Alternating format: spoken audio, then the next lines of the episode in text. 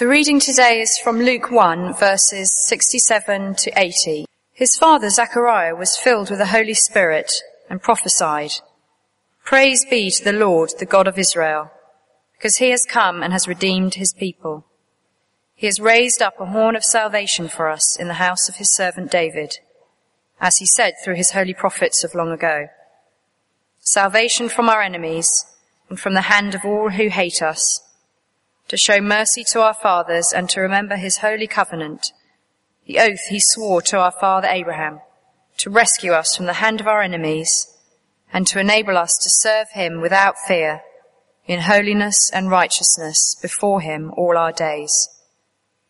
And you, my child, will be called a prophet of the Most High, for you will go on before the Lord to prepare the way for him, to give his people the knowledge of salvation through the forgiveness of their sins, because of the tender mercy of our God, by which the rising sun will come to us from heaven, to shine on those living in darkness and in the shadow of death, to guide our feet into the path of peace. And the child grew and became strong in spirit, and he lived in the desert until he appeared publicly to Israel. This is God's word.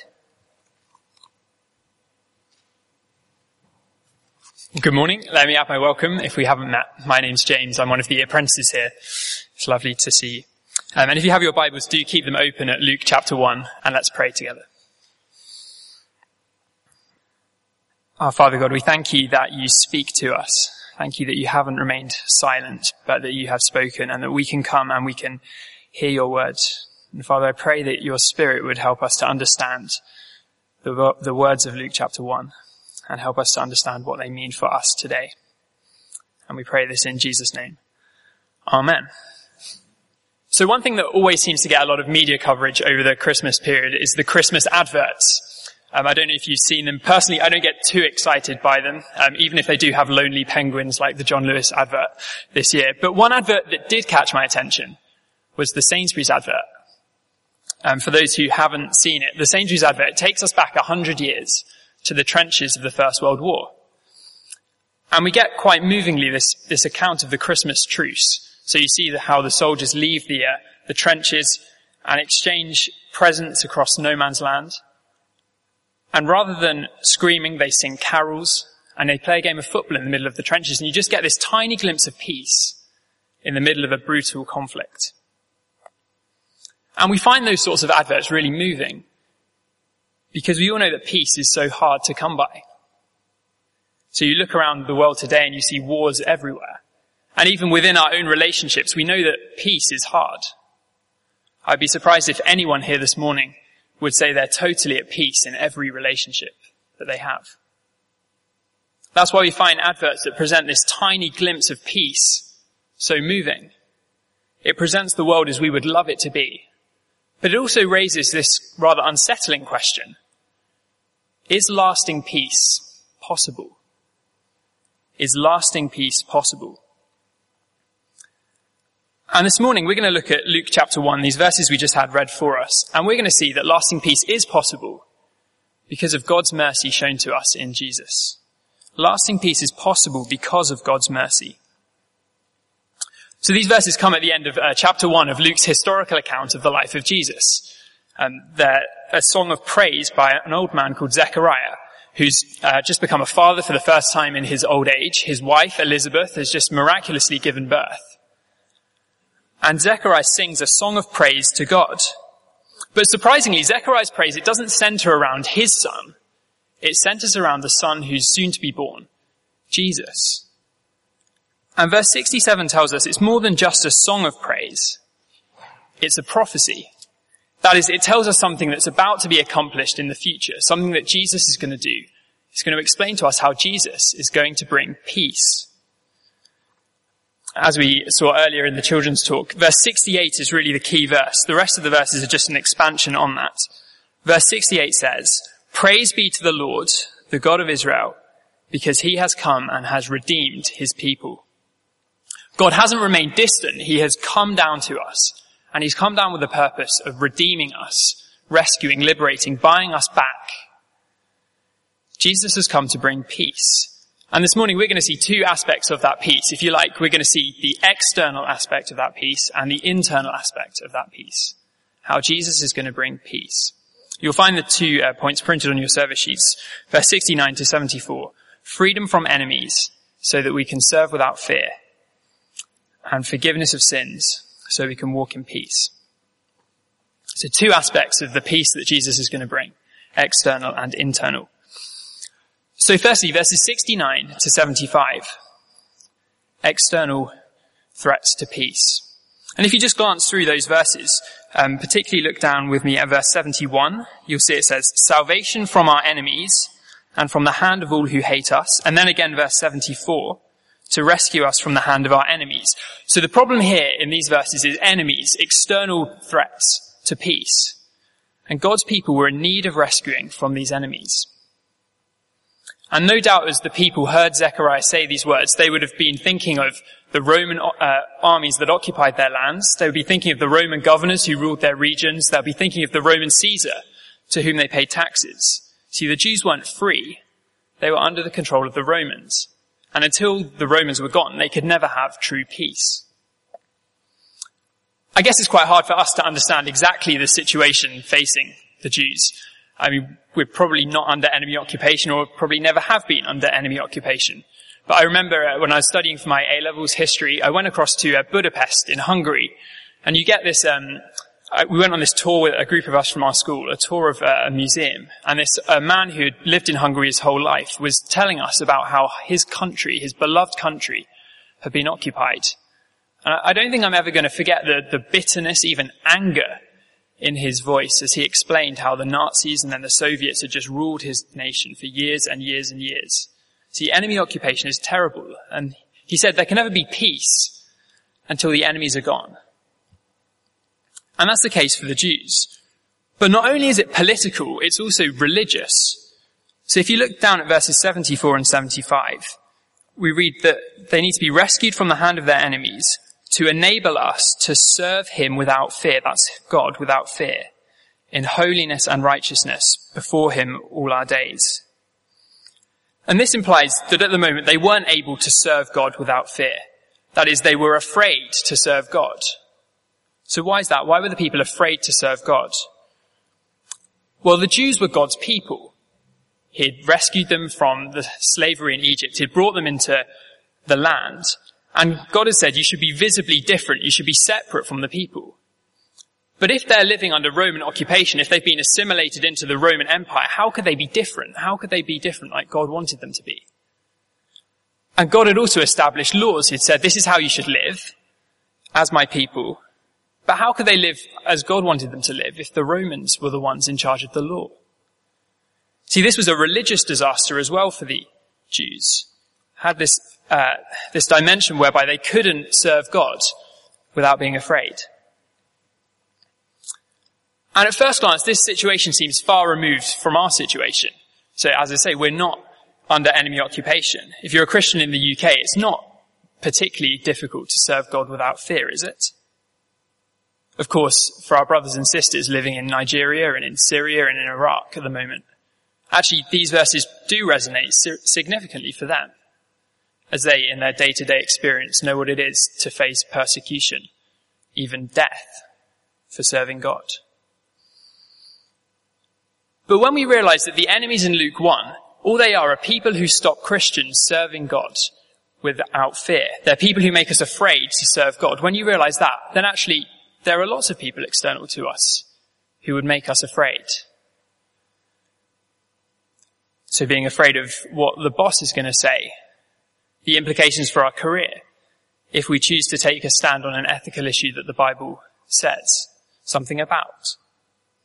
Or being afraid of exclusion from our friends because, well, we won't drink as much as them or we won't gossip with them.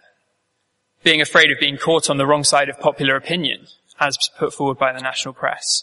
For some, just even telling friends and family that we're Christians. That can be hard. That makes us afraid. See, we don't face physical threats, but they may be verbal, social. And until those threats are gone, we'll never be able to serve God without fear. There'll never be true peace. And it's only when we understand this that we can join with Zechariah's joy as he says the words of verse 69. God has raised up a horn of salvation for us in the house of his servant David. God has raised up a horn of salvation. Now don't be confused by the metaphor, a horn. It just refers to a person, someone who's going to come from the family line of David. He was the great king of Israel. And we know this isn't referring to baby John, Zechariah's baby, because Zechariah was from that line of Aaron. That's a different line. So he's talking about someone who's going to come from David's line. And in chapter one of Luke, we see that's going to be Jesus. Jesus is the one who comes from David's line. And in the Bible, a horn, it just symbolizes strength. So think of the horn of a rhinoceros. A horn symbolizes strength. So for someone to be the horn of salvation is someone who comes with the strength to bring salvation, the strength to save. In fact, to help me get into the mood as I was preparing, I went onto YouTube and I, I did a search for stampeding rhinos. Uh, you can tell me if that counts as research or procrastination, but um, so I looked for stampeding rhinos, and and you see these amazingly strong creatures as they stampede down the hills, kicking up dust as they go. And they're this, these horns on the front, you know they're very strong. But it struck me, the perspective that you look from uh, the perspective that you look onto that picture uh, depends on your response to it, affects your response, sorry. So if you're looking like I was as an outside observer, they're strong, but it's kind of detached from you. But if I were to say that at the bottom of the hill there's a baby rhino about to be torn in parts by lions, from the baby's rhino's perspective, to look up and see the stampeding rhinos with their horns coming to rescue, suddenly that's personal. It's a personal strength. And that matters a lot from that situation. And that's the situation Zechariah is writing from. He's writing from a position where his people are in great danger from external enemies. And he looks up and he sees a horn of salvation. And so he rejoices. But what will Jesus do? What will his salvation be like? Well, put simply, verse 74 and 75 tells us He's going to rescue us from those enemies so that we can serve without fear in holiness and righteousness. And this is precisely what God has promised to do throughout the whole Old Testament. So if you just look down, you'll see two important names appear in those verses, and God has spoken to both. So verses 69 and 70, we're told it's someone in the house of his servant David, as he, that's God, said long ago through his holy prophets. And then again, verse 72 and 73, to remember his holy covenant, the oath he swore to our father Abraham. So you get David and you get Abraham. God has spoken to both of them, and he said something about what this uh, Jesus is going to accomplish. Now, we're not going to look in any detail about how Jesus accomplishes these two great promises, but just put simply, David, God spoke to David and said, I'm going to raise a king for you who's going to be like you, but he's going to be better because he's going to kick out all of the enemies and the land is going to be at peace. That's the promise to David. You can read about it in 2 Samuel chapter 7. God says, I'm going to raise up a king and he's going to bring peace forever. And then to Abraham, this is Genesis 17. God had promised that he, his people would be able to go into a land and in that land there would be blessing. They would live under God's blessing. There'd be rest. So a king and a land where there's rest. And in Zechariah, we see that these, in Zechariah's prophecy, we see that these two promises converge together in Jesus. Jesus is the king who is coming, who's going to bring rest to his people so they can live in the land under God's blessing. It's just a perfect picture of peace. That's what God says Jesus is going to accomplish. This reminds me of uh, one of those scenes at the end of the Lord of the Rings trilogy. I, I don't know if you've seen Lord of the Rings, the final movie, The Return of the King. It basically details how King Aragorn is going to rise up and he's going to expel all of the enemies from the land. So that the nation called Gondor at the time, that they're just going to have peace from their enemies. And so throughout the film you see this battle of good and evil going on to, throughout. And as the battle goes on, Finally, Aragorn rises and takes his place on the throne. He expels the enemies, and there's this coronation scene at the end where he's crowned king. And there's peace. Perfect peace. And what Zechariah is saying is that Jesus is just going to be so much greater than that. Because he's going to bring peace to the real world. There's going to be peace when he becomes king. Now at this point we need to stop and just think for a few moments about what this rescue means for us. Because Zechariah spoke these words and he was looking forward to the birth of Jesus. But from our perspective, we look back and we see all of Jesus' life, his death, his resurrection. We look back on all of that. And so we need to understand how this makes sense in the light of Jesus' death as well. See, the Jews, they were expecting that Jesus would come and bring physical peace to the, the nation of Israel. So G- Jesus was going to rise and he was going to sit on the throne in Jerusalem. And once he'd done that, he was going to kick out the Roman armies. And then there would be peace in Israel. But clearly that didn't happen. The Romans weren't kicked out, Jesus didn't sit on the throne, and there isn't peace. So how is the promise to be fulfilled? Has Jesus failed? Well, put simply, the nature of Jesus' kingdom is different from the, what the Jews had expected. This promise is still yet to be fulfilled. Jesus is the king. It's very clear as you read through Luke's gospel, Jesus is the king, and as in his resurrection, he's been placed on the throne. So Jesus is the king. But this promised peace is still yet to come in the future. One day Jesus is going to return. There is going to be a new heavens and a new earth where there will be peace, where there'll be no one who opposes God and his rule. That's what we celebrate at Christmas, the, the arrival of the one who is going to bring peace. So how does knowing that help us now? Because it doesn't take away the problem that there are still people who make us afraid to serve God. So how does knowing that Jesus is one day going to bring peace, how does that help us now? Well, the answer lies in hope. The answer lies in hope. These verses give us hope that our present fear of serving God is not going to last forever. It's only temporary because one day Jesus is, is going to come and we can know for certain.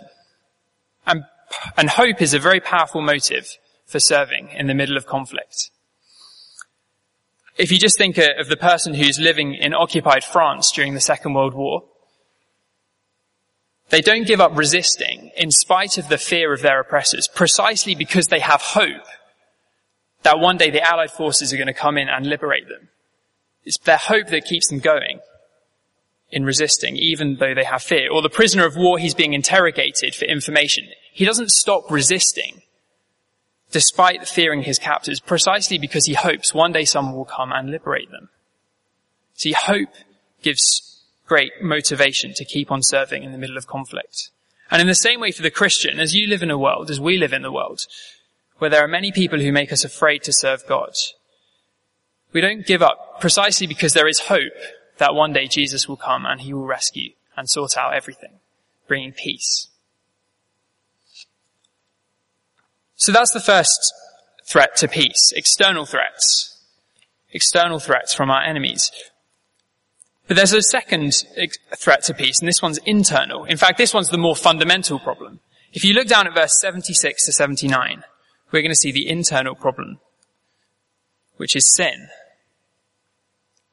So verse 76 says, And you, this is Zechariah speaking about his child, and you, my child John, you will be called a prophet of the Most High.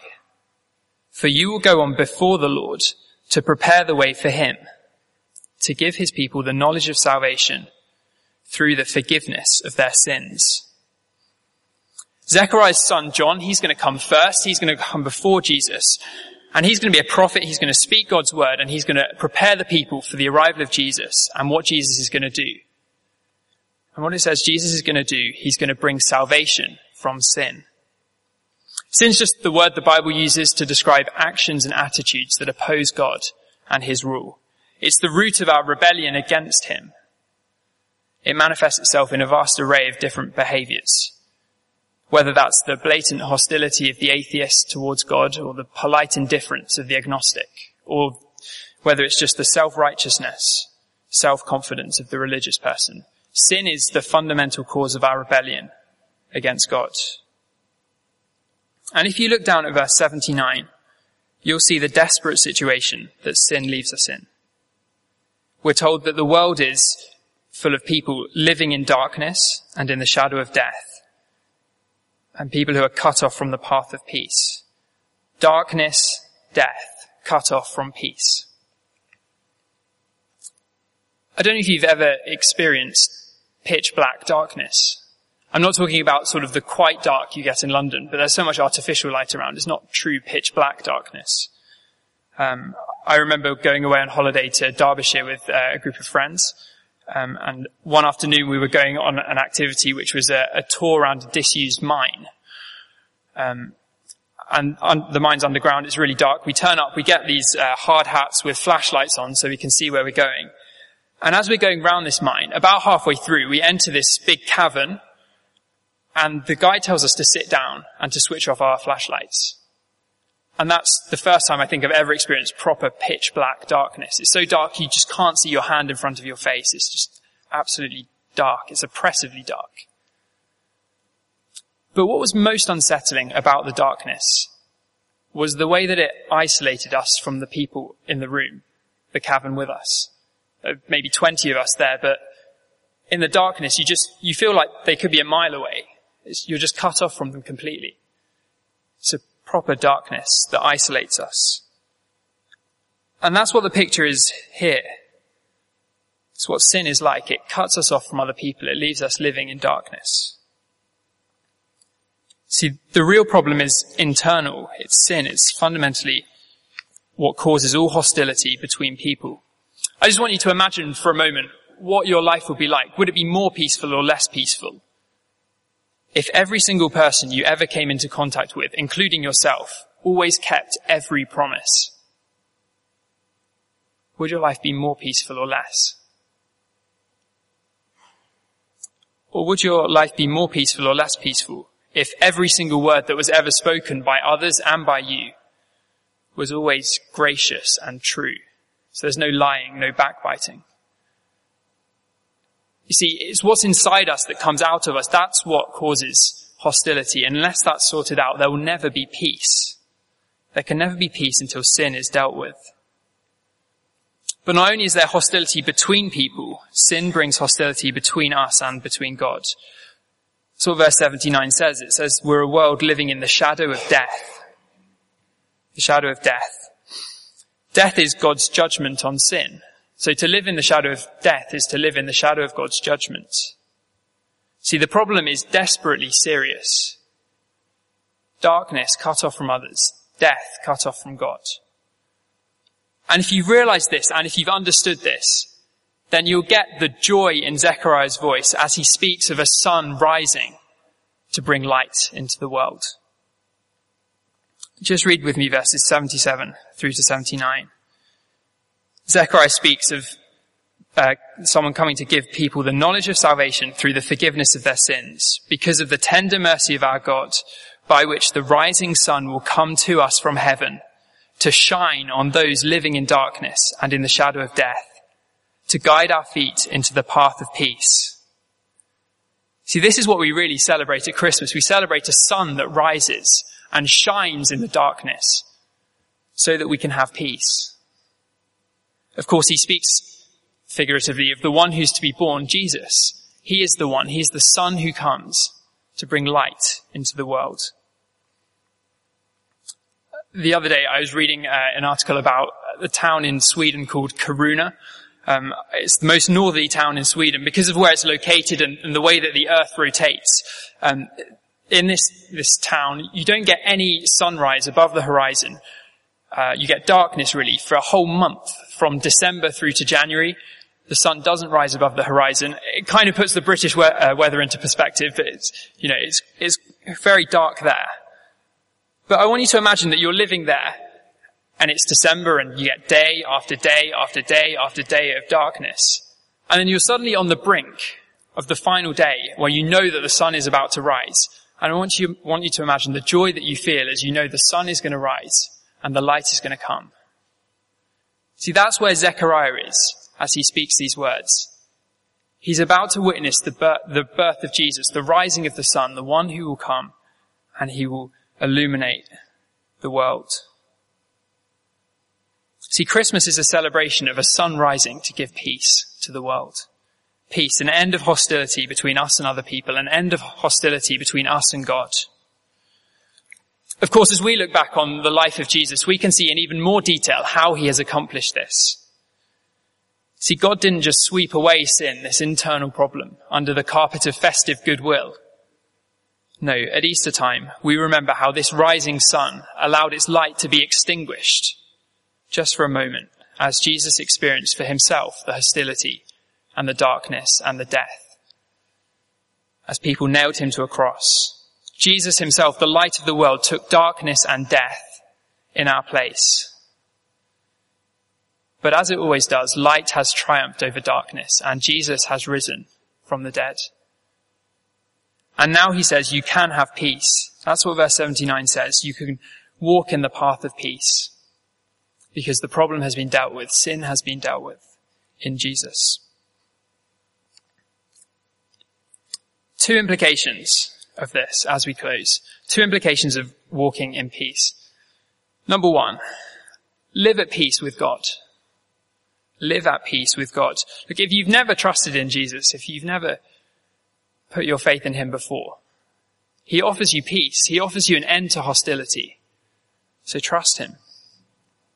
But even if you're a Christian, I imagine that it can be very easy, because I know myself, it can be very easy to live as though we're still at war with God. So we can often think that our relationship between us and God is, is still like trench warfare is going on. We're in one trench, God is in the other trench, and the only communication we have is as if we're just shouting across trying to bargain some peace deal, as if there's still a war going on between us. But Luke chapter 1 says, if you trust God through Jesus, there is peace. The hostility is ended. You're no longer living in trenches. You're embracing in the middle of no man's land peace has come. Or we can live as though all that's happened is God has made sort of a temporary ceasefire agreement with us, dependent on how we perform. So the moment we sin, the ceasefire gets broken and war breaks out between us and God again. But that's not what Luke chapter 1 says. It says there's peace, and it's a state of peace that's not dependent on our performance. It's based on God's mercy in Jesus. So live at peace. Don't spend 2015 living at war with God. God says the war is over. If you trust Jesus, sin is forgiven. Second implication, live at peace with others. If you've experienced the forgiveness of sins, then why live as though you're still living in the isolating darkness? As far as it depends on you, live at peace with other people because of the peace that you've experienced through Jesus. If you know there's someone who you're not at peace with, why not take a few moments to sort it out? Because Jesus says he's come as light into darkness to bring peace. Why start the year in conflict? Should we pray together as we close?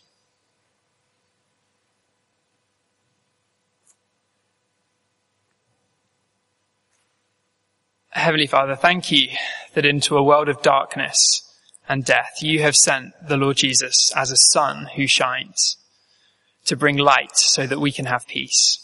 Father God, thank you that Jesus has come and brought peace between us and you and so that we can have peace with each other.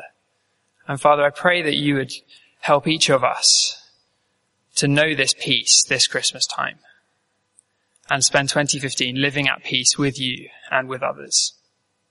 And thank you for this certain hope that one day Jesus will come and he will sort out all external threats to peace and bring us into a land where he rules as king and there is perfect peace forever. Amen.